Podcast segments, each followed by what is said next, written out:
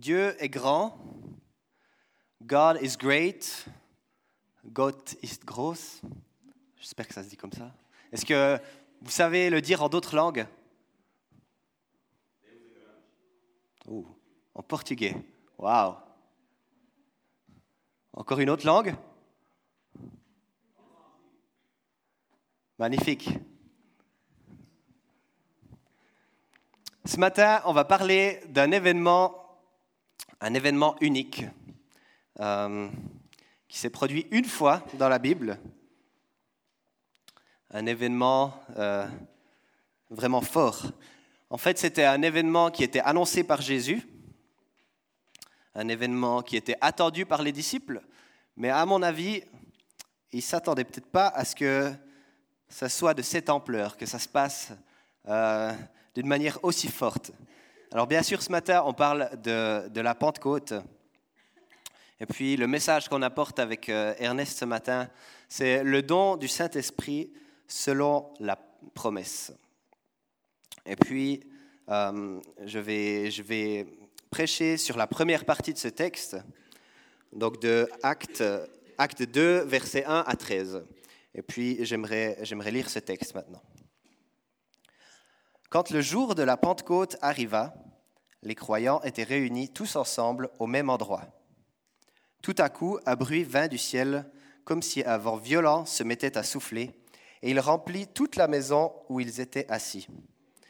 Ils virent alors apparaître des langues pareilles à des flammes de feu. Elles se séparèrent et elles se posèrent une à une sur chacun d'eux. Ils furent tous remplis du Saint-Esprit et se mirent à parler en d'autres langues, selon ce que l'Esprit leur donnait d'exprimer. À Jérusalem vivaient des Juifs pieux, venus de tous les pays du monde. Quand ce bruit se fit entendre, ils s'assemblèrent en foule. Ils étaient tous profondément surpris, car chacun d'eux entendait les croyants parler dans sa propre langue. Ils étaient remplis d'étonnement et d'admiration et disaient, Ces gens qui parlent ne sont-ils pas tous galiléens? Comment se fait-il alors que chacun de nous les entende parler dans sa langue maternelle? Parmi nous, il y en a qui viennent du pays des de Médie et d'Élam. Il y a des habitants de Mésopotamie et de Judée et de Cappadoce du Pont et de la province d'Asie, de Phrygie et de Pamphylie, d'Égypte et de la région de Cyrène en Libye. Il y en a qui sont venus de Rome, de Crète et d'Arabie.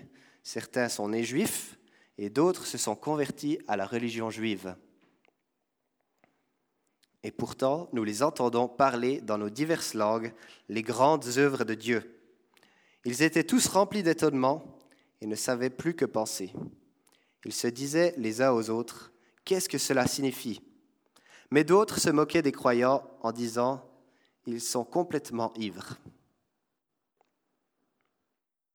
On verra euh, qu'ils ne sont pas complètement ivres. La venue du Saint-Esprit.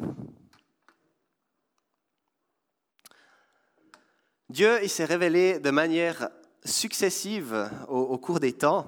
On peut le voir dans, la révélation biblique. Et puis, je ne sais pas si on réalise, mais quelle chance, quelle chance on a de vivre dans la période où on est en train de vivre maintenant. Est-ce qu'on est qu'on réalise la chance qu'on a d'être au bénéfice de, tout cela? La Bible, Jésus, le Saint-Esprit, et puis tout ce, que là, ça, ça implique dans nos vies. Le Dieu trinitaire, en fait, il s'est révélé aux hommes comme par étapes. On peut le voir dans, dans la révélation biblique. On a le Père d'abord, qui parle directement au patriarche, euh, par exemple au Sinaï, ou bien il parle par l'intermédiaire des prophètes. Et puis à cette époque-là, eh ben, ils n'avaient presque aucun écrit. Ils n'avaient pas une Bible comme nous, on peut l'avoir comme ça. Ils avaient, une, ils avaient une idée de ce qui se passait, ils comprenaient ce qui se passait, mais je pense que c'était aussi difficile pour les hommes et les femmes de cette époque de s'imaginer, de comprendre le plan de Dieu pour la suite. Donc on a dit le Père qui, qui parle, ensuite le Fils qui s'incarne, Jésus-Christ qui se fait homme, qui marche sur la terre, le Fils qui se fait pleinement connaître, qui accomplit tout à la croix et qui ressuscite. Amen. Et puis ensuite le Saint-Esprit qui descend à la Pentecôte. Il descend et il habite pleinement les hommes. C'est Dieu, Jésus, dans les chrétiens de tout temps, en tout lieu. Le Dieu trinitaire, il s'est pleinement révélé à la Pentecôte lorsqu'il est venu. Le Père, le Fils, l'Esprit, Dieu, il est pleinement révélé, Dieu est pleinement là. Eh bien voilà, ça c'est notre situation aujourd'hui, on est au bénéfice de tout ça, et en plus de ça, on peut le trouver dans notre Bible, on peut lire ce qui s'est passé, on peut comprendre euh, le plan de Dieu sur une échelle vraiment large. Et puis on peut avoir une espérance pour la suite aussi. Est-ce qu'on réalise ça, cette chance qu'on a de vivre dans cette période? On a accès au Père par l'œuvre du Fils, par l'Esprit qui se révèle en nous. L'importance d'une relation Père, Fils et Esprit. Donc la Pentecôte, le récit de la Pentecôte, c'est un récit qui nous dit beaucoup de choses. Il complète, il appuie l'œuvre du Christ à la Pâque, sa mort et sa résurrection. Il marque le début de l'Église. On va voir ensuite qu'avec euh, avec ce qui se passe à la Pentecôte, il y aura 3000 baptêmes. C'est incroyable. Et puis ça marque aussi le début d'une nouvelle alliance. C'est justement de l'Église. Et puis, la Pentecôte, je pense que c'est aussi un récit qui nous montre l'importance d'une vie avec le Saint-Esprit. Et c'est ça le premier point que j'aimerais euh, souligner dans cette prédication, l'importance d'une vie avec le Saint-Esprit. Tout au long de l'épître aux Galates, Paul dit marchez par l'Esprit. Soyez dans l'Esprit afin d'être libre. Ou bien dans Thessaloniciens, il dit aussi n'éteignez pas l'esprit. N'éteignez pas l'esprit. Donc il semble en fait que l'importance de l'esprit dans nos vies, c'est quelque chose de vraiment crucial. Est-ce qu'on vit avec la conscience que le Saint-Esprit vit en nous? Est-ce qu'on vit cette réalité ou bien au contraire, est-ce qu'on l'ignore? Jésus lui-même, en fait, il a dit qu'il valait mieux qu'il s'en aille, qu'il parte, afin que le défenseur vienne, le défenseur, le Saint-Esprit, que le Saint-Esprit vienne. Et puis, aussi dans le livre des Actes, juste avant la Pentecôte, en fait, Jésus avait dit cela avant de, avant de, remonter au ciel. Alors qu'ils se trouvaient en leur compagnie, il leur recommanda de ne pas s'éloigner de Jérusalem, mais d'attendre ce que le Père avait promis. Ce que je vous ai annoncé, leur dit-il, car Jean a baptisé d'eau, mais vous, dans peu de jours, vous serez baptisés du Saint-Esprit. Donc, Jésus leur dit d'attendre à Jérusalem parce qu'il y a quelque chose encore qui doit se passer. Il y a encore quelque chose qui doit arriver, attendez là. C'est intéressant ça. Les disciples, ils ont vécu ce qui fait vraiment l'essence du, message de l'Évangile. Ils ont vécu tout ce qui s'est passé, ils ont vécu les miracles, l'accomplissement des prophéties, les enseignements, la mort et la résurrection de Jésus. Ça, ils ont tout été, ils ont été témoins, ils ont vécu ça, ils ont été avec Jésus, ils ont vécu l'Évangile. Ils ont appris le ministère auprès du Fils de Dieu, ils étaient témoins de Jésus. Moi, je pense que je peux encore y aller un moment avec mes études, hein, du coup. J'ai encore beaucoup, beaucoup de choses à apprendre. Eh bien, eux, je pense qu'ils étaient vraiment, vraiment bien formés, ces disciples. Mais pourtant, Jésus, il leur dit d'attendre. C'est pas tout, attendez encore un peu. L'évangile, bien sûr, c'est le message, c'est l'essentiel. Mais attendez, il y a encore quelque chose de plus pour vous. Il y a encore un truc en plus. N'y allez pas sans le Saint-Esprit.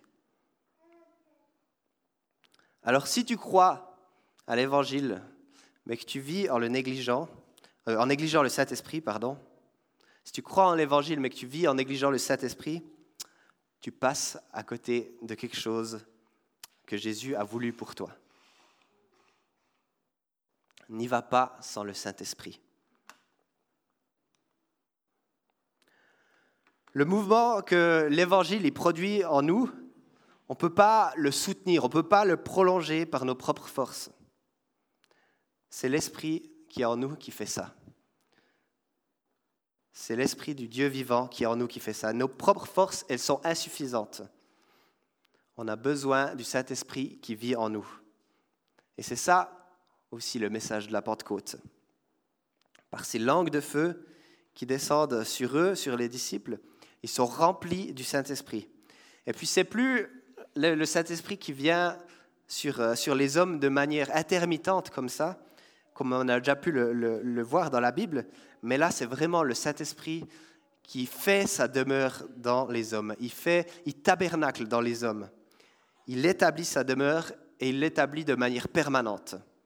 Continuellement, l'Esprit vit dans les hommes. Alors oui, la Pentecôte, c'est un événement unique, mais il a une portée continuelle. Et c'est quelque chose qui nous touche encore aujourd'hui, qui nous affecte encore aujourd'hui. L'Esprit qui vit en toi te renouvelle continuellement. Chaque jour, il nous remplit sa grâce et nous permet de vivre des, des mini-Pentecôtes, des expériences fortes où il nous touche, où il se saisit de nous, mais l'Esprit de Dieu, il nous touche continuellement aussi. Chaque jour, chaque jour, il nous remplit. Alors, est-ce que ce matin, tu peux dire que tu marches dans l'Esprit? Tu peux dire que tu marches par l'Esprit? Ou bien, au contraire, peut-être que tu réalises que tu as ignoré la présence du Saint-Esprit dans ta vie? Je crois qu'on ne peut pas se permettre de négliger, de, de négliger le Saint-Esprit. Si on l'ignore, si on ignore le Saint-Esprit, si on l'éteint, comme il disait dans l'épître aux Thessaloniciens, eh bien, je pense que notre christianisme, il perd de sa saveur, il perd de sa pertinence. Il ne va pas aller loin. C'est lui, c'est lui qui met en mouvement. Alors, est-ce que on marche par l'esprit? En parlant de mouvement, on ne sait pas tellement comment ça s'est passé parce que ça a commencé dans une salle, là où, l'esprit les a saisis. Et puis ensuite, tout d'un coup, on sort de la maison et on se retrouve sur la place publique, au milieu de toutes ces personnes qui entendent la proclamation dans leur langue.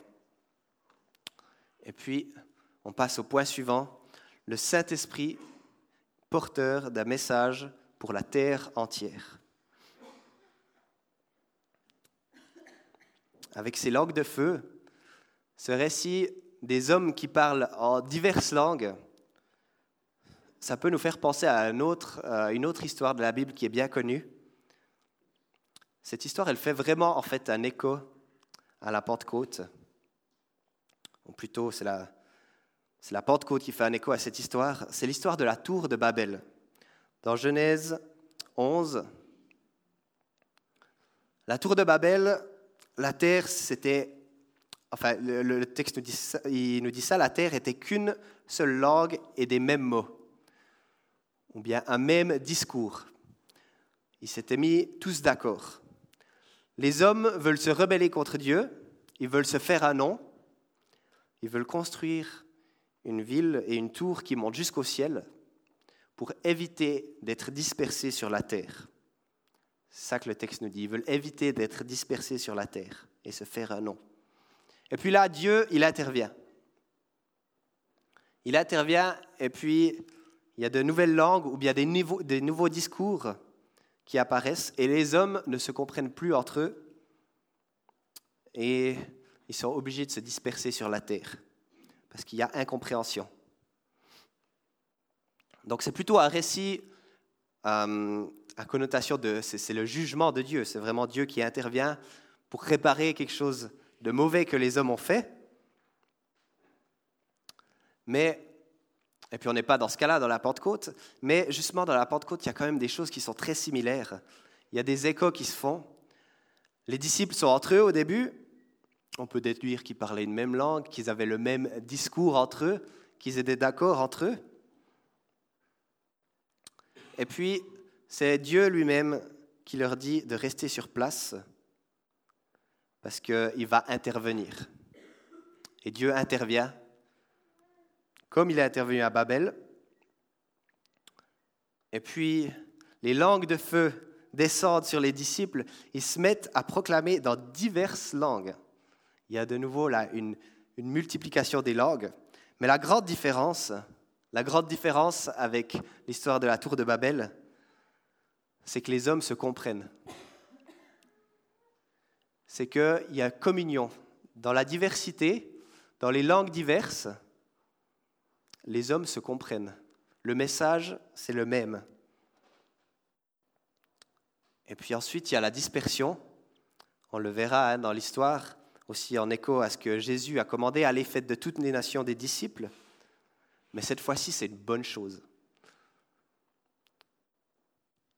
Eh bien, la Pentecôte, c'est comme un anti-Babel. À la Pentecôte, Dieu, il permet aux hommes de retrouver cette unité qui était perdue à la tour de Babel. En effet, que nous soyons juifs ou grecs, esclaves ou libres, nous avons tous été baptisés dans un seul esprit pour former un seul corps et nous avons tous bu à un seul esprit. Quelle unité. Il n'y a plus ni juifs, ni non-juifs, ni circoncis, ni incirconcis, ni étrangers, ni sauvages, ni esclaves, ni hommes libres, mais Christ est tout en tous. On voit que les chrétiens, ils sont appelés à proclamer aux hommes de toute langue la bonne nouvelle en Jésus-Christ. Parce que ces hommes, ils sont animés d'un même esprit, un esprit qui unit. À la Pentecôte, Dieu y descend par le Saint-Esprit pour que malgré la diversité des langues, malgré la diversité des discours, les hommes ils se comprennent à nouveau. Malgré la diversité des langues par l'Esprit, les croyants, ils sont une langue, un message. Comme au début de Babel, mais cette fois-ci pour la gloire de Dieu. Les hommes tous ensemble proclament la grandeur de Dieu. Et le résultat, il est magnifique. On a ces conversions, ces 3000 baptêmes. C'est trop beau. Tous proclament une chose. La grandeur de Dieu, c'est son message pour l'humanité.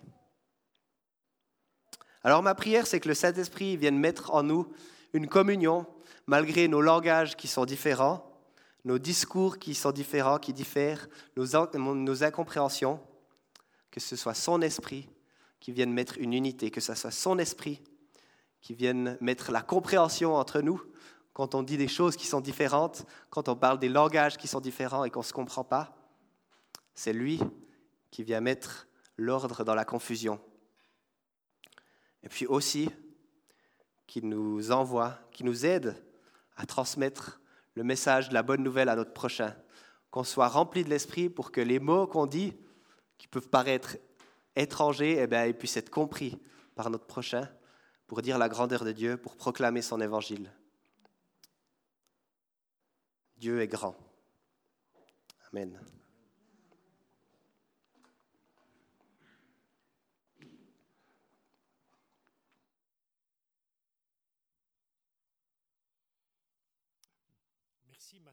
De nous avoir parlé de cet événement si important qui est la naissance. En fait, euh, chaque Pentecôte, c'est une manière de, célébrer l'anniversaire de l'Église, puisque ce jour-là, la nouvelle famille de Jésus est fondée.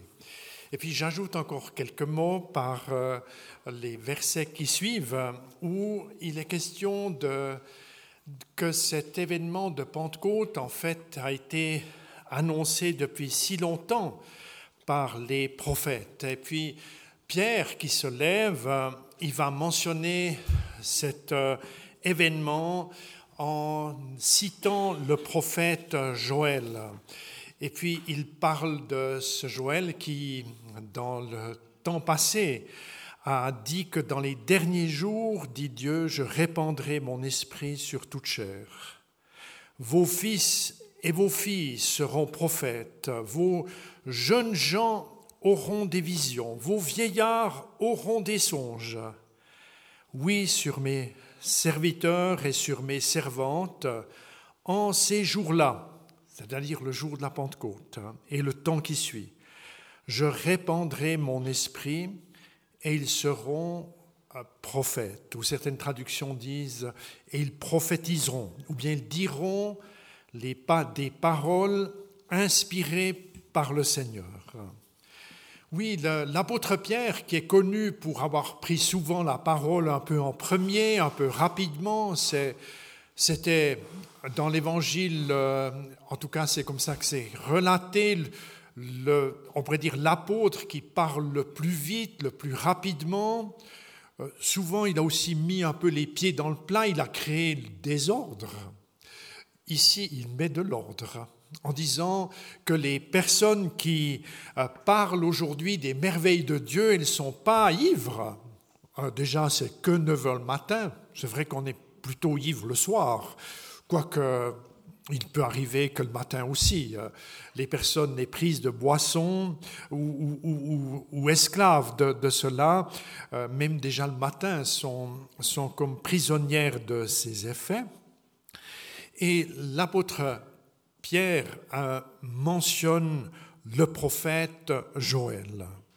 Et il dit, en fait, ce qui se passe, c'est pas quelque chose d'imprévu, c'est un programme qui correspond aux promesses de Dieu. Et à notre tour, ce matin, nous sommes invités à comprendre que nous sommes des auditeurs de cette prophétie de Joël, d'ailleurs qui ne s'arrête pas là, hein. c'est le début de la citation de Joël, parce que le prophète, il voit la Pentecôte, et ensuite, la phrase suivante, il voit le jour du Seigneur, c'est-à-dire quand Jésus-Christ reviendra sur terre et qu'il y aura les phénomènes particuliers aussi annoncés par Jésus et le jugement dernier. Donc, les prophètes, ils sont souvent un peu comme sur le chasseral, ils voient les Alpes, ils voient les Alpes bernoises, et puis derrière, il y a d'autres Alpes, et ils parlent du paysage, et on ne parle pas des vallons, c'est-à-dire des durées qu'il y aura, euh, ou des euh, étapes encore à franchir d'une euh, d'une époque à l'autre. La Pentecôte, ça marque un changement de saison. C'est comme ça que, que, je le résumerai en parlant de Joël. C'est le temps de la fin qui commence, c'est les derniers jours. Ça ne veut pas dire la fin, que c'est fini. le temps de la finalité, où les choses s'orientent vers un objectif qui est commun et auquel il est important d'être attentif. Les, les chrétiens sont par définition des personnes orientées Hein, désorienté, orienté, on a ça dans nos vocabulaires, et, bien des, surtout les églises orthodoxes, il m'arrive de le dire ici, sont orientées. On ne construit pas une église sans être orienté vers l'Orient, c'est-à-dire là où la lumière se lève. Bon, l'Arsenal, c'est pas tellement bien orienté, hein. mais euh, ce n'est pas une question de géographie ou de physique c'est une question euh, spirituelle. La fin des temps commence et Dieu intervient de manière particulière en donnant son esprit. Euh, euh, Matthieu l'a déjà bien souligné. Dieu veut, en ce moment nouveau de la nouvelle saison, étendre les collaborations. Donc le Saint-Esprit n'est plus donné qu'aux rois, aux prophètes et aux prêtres, et encore de manière temporelle limitée, il est vraiment donné à chacune et chacun. J'aimerais dire, pour, pour le préciser, aux chrétiens comme aux non-chrétiens. Aux chrétiens, euh, le Saint-Esprit vient habiter dans le, dans le cœur. Aux non-chrétiens, dans leur vie, dans le souffle de, de, de la vie qui leur, est, qui leur est donnée. C'est pour ça que nous avons le respect de la vie. Et puis, de manière théologique, je dirais, le Saint-Esprit frappe à la porte des cœurs. Ah, c'est tellement important. Le Saint-Esprit répandu sur toute chair, c'est-à-dire vers qui que vous alliez, le Saint-Esprit est déjà en train de parler avant que vous parliez aux personnes. Et au début, on ne sait pas si c'est une voisine qui parle. Et il faut un petit apprentissage pour découvrir cette collaboration. Et puis il est dit que les fils et les filles, c'est-à-dire le genre féminin ou masculin, devient comme second. Ah, ça ne veut pas dire qu'il y a confusion des genres, mais c'est second. C'est plus prioritaire. Il est question des générations, c'est-à-dire les, les jeunes et les aînés. Il est question des couches sociales. Ça veut dire même les esclaves, c'est-à-dire les ouvriers, les personnes qui n'ont pas, on pourrait dire, une vocation d'emblée à prendre la parole devant tous, seraient invités à être là. La volonté de Dieu, c'est qu'au travers de tant de milliers, de millions de témoins, Jésus veut construire cette famille qui est rassemblée. Nous l'avons entendu à l'inverse de Babel, où il y a un jugement, où on est dispersé, on est incapable de se comprendre. À la Pentecôte, c'est la fête d'une nouvelle famille que Jésus construit par le Saint-Esprit au travers du temps, avec des personnes tellement différentes, d'arrière-plan, tellement variées comme nous l'avons entendu. Quand on lit cette prophétie de Joël, ça me rappelle un souvenir tout personnel. J'avais 20 ans, j'étais à Genève, c'est là que j'ai appris à connaître Rosemary. Et puis j'allais dans une petite église où mon oncle était prédicateur, le frère de, mon, de, notre maman. Et puis lui, il avait un dada, tous les prédicateurs ont des petits dadas. Hein. Lui, un, un dada qu'il avait, c'était l'oncle Werner Geyser de Genève il, citait cette prophétie de Joël pratiquement dans tous ses messages. Et puis, on dit, ah, on, attend le moment où il va de nouveau citer euh, Joël, que dans les derniers temps, l'Esprit est répandu sur tous, et que les... Et puis, je ne sais pas, tout d'un coup, il, est devenu auditeur de cette prophétie lui-même, puis m'a dit, toi qui as 20 ans, tu pourrais aussi un peu prophétiser, tu pourrais aussi donner une prédication. Et c'est en fait un peu sur la base de cette promesse de Joël qui m'a poussé comme ça, il m'a dit, je te pousse, tu parles, cinq minutes, puis après je complète. Et puis euh, j'étais content parce qu'il me disait, ça t'a dit juste, ça c'était un peu faux, et puis ça t'a oublié.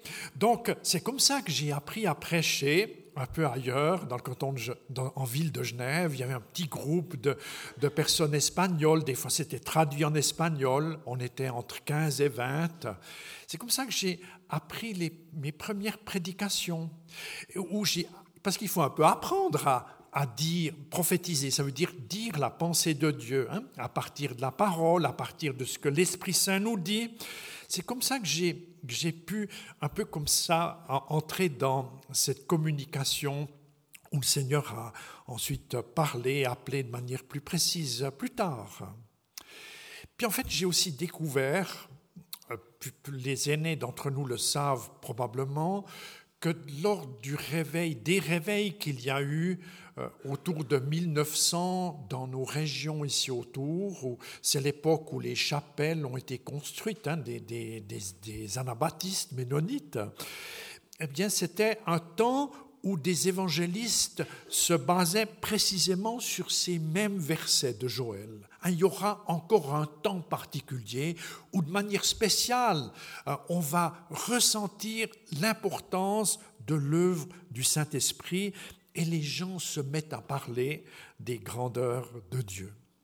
J'aimerais dire ce matin, nous sommes tous concernés par ce vaste programme de Dieu.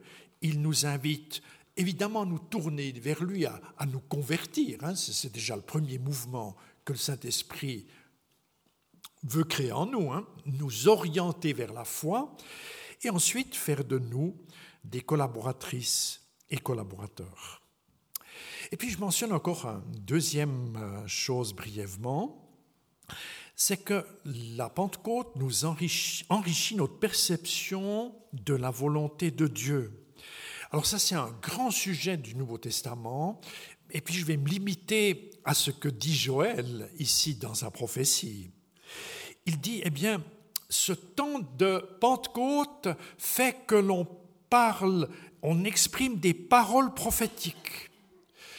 Dire des paroles prophétiques, souvent on, a peut-être trop limité. On a, parfois les théologiens ont dit c'est que la prédication, les paroles prophétiques. Ou d'autres ont dit c'est la prophétie qui est dite dans une assemblée et certains milieux le pratiquent plus que d'autres. Je pense que si on se met bien à l'écoute du Nouveau Testament, évidemment que ce que je viens de mentionner fait partie des paroles prophétiques, mais c'est beaucoup plus large.